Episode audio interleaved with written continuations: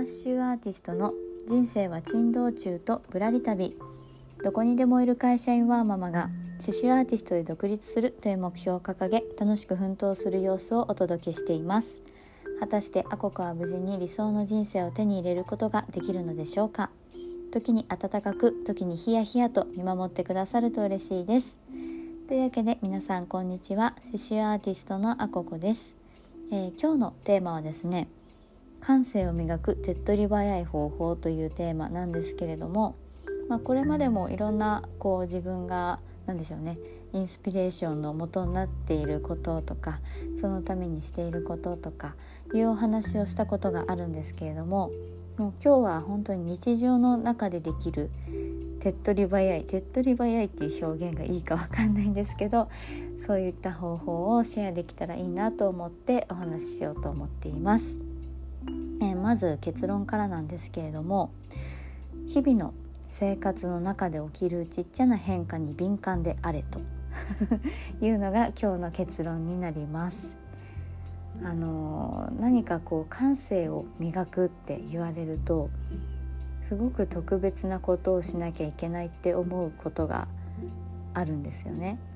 例えば美術館に行って本物の芸術に触れなければいけないとか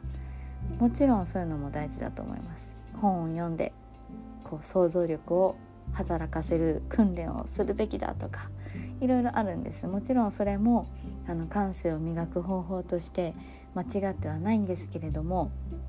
何もそれだけが感性を磨く方法ではないんですよね。でそれが今日の結論である日々の生活で起きるちっちゃな変化に敏感であれということなんですけれどもまあ、例えば、えー、私で言うと、えー、家の前にちっちゃな梅の木が植わってるんですねあのうちのものではないんですけれどもまあ多分市のものかな、うん、住んでる地区のものなんですけどちっちゃな梅の木があってでもう玄関出るとすぐ目の前に梅の木があるんです。でえー、最近もうちょっとずつ暖かくなってあもう春が来たなっていう感じだと思うんですがそうするとこうちょっとこうやって暖かくなってくる少し前ぐらいからこの梅の木もちっちゃな変化が起きてくるんですね。もちろん冬の間は、まあ、もう葉っぱも花ももちろん全部落ちて枯れ木の状態なんですけど暖かくなってくるとだんだんまずはつぼみがつき始めるんですね。でこのつぼみも最初は小さすぎて気づけないんですけどだんだんだんだんそのつぼみがぷくっと膨らんでくる感じなんですね。でだいたい私はこう朝ゴミ出しに 行く時にちらっとその梅の木を見るんですけどそうするとあなんかピンクのつぼみが膨らんできたなっていうのが分かってまだその頃って人間の体感で言うとなんかちょっと肌寒いなっていう感じなんですけどあもうそろそろ暖かくなるのかなっていうのをそういうので感じたりします。でちょうど昨日か一昨日ぐらいかな梅の花が咲いてたんですよね。うん、ほんと一つ二つとかに白いお花がつき始めた頃だったんですけどああ咲いたなもうだいぶ暖かくなるんだなと思ってたらもうねもう昨日ぐらいかなもう花粉症が そっちかいって感じですけどあのもう春が来たなとあったかいなと思いますし日中だったら下手したら上着いらないんじゃないか、うん、でもなんかちょっと肌寒い気もする微妙なラインだなっていう季節がやってきましたね。うん、そんな感じで本当に日々の生活の中で何気なく見てる風景をよくよく観察してみるとそういった変化に気づけますしそういうのを気づけると季節に敏感になったりとかこの色づきの変化を楽しむことでまた色の色彩の感覚が育まれたりとかするんですよね。あとは、まあ、そこの自然だけではなくても私の場合は例えば子育てをしているので、まあ、子供といろいろおもちゃとか絵本とかで一緒に遊ぶんですよね。でそういった時にも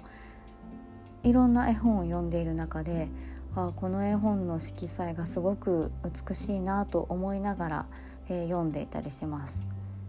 でそういった色を見るだけでいろいろとインスピレーションを受けることもできますし、まあ、そこでこう読む言葉絵本に書かれている言葉ってやっぱり子ども向けだから優しくって柔らかい表現が多いんですよねだからそういうのにもすごく学ばされたりとかするのでそういうのも一つ自分の感性を磨く材料みたいなものになってると思います。でもそそこまで意識しなくても例えば、うん、朝の鳥のさえずりがこんな風になったとか、うん、そういうのにちょっと耳を傾けてみるとかそういったなんかもう特別に何か美術館に出向いたりとかをできなくっても今ご時世的にも難しいと思うんですけどこう日々の生活の中で自然が移り変わっていく季節が移り変わっていくで動物とかそうやって植物が何か変化が起きたりとか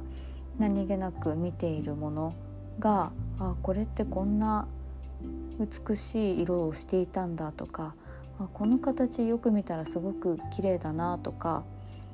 あとは何でしょうね歌とかもそうなんですよね。うん、例えばこうディズニー映画とかを子供と見るとミュージカルなのでいろいろと歌を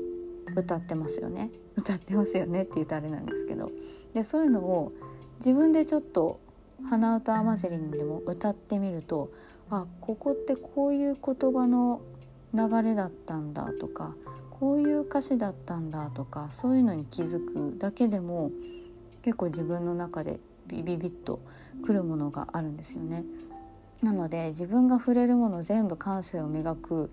材料だって思って日々過ごしているだけでも本当にいろいろ自分の中の表現の幅っていうのが豊かになると思っています。はい、なので本当にね旅行とか行けなくて美術館も行けなくてお出かけもままならなくて人にもなかなか会えない世の中なんですけどそうやって自分の身近なところにいろいろと感性を磨く材料っていうのはたくさん溢れてるよっていうことを、えー、シェアさせていただきたいなと思って今日はこんな話をしてみました。はいというわけで今日のテーマは感性を磨く手っ取り早い方法というテーマでお話をしてみました。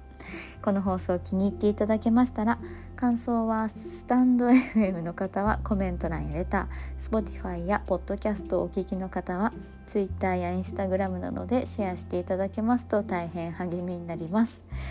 あの横文字が苦手なんですよね。スタンド FM とか Spotify とか Podcast っていう時すごい緊張しながら言ってるの伝わってますかね？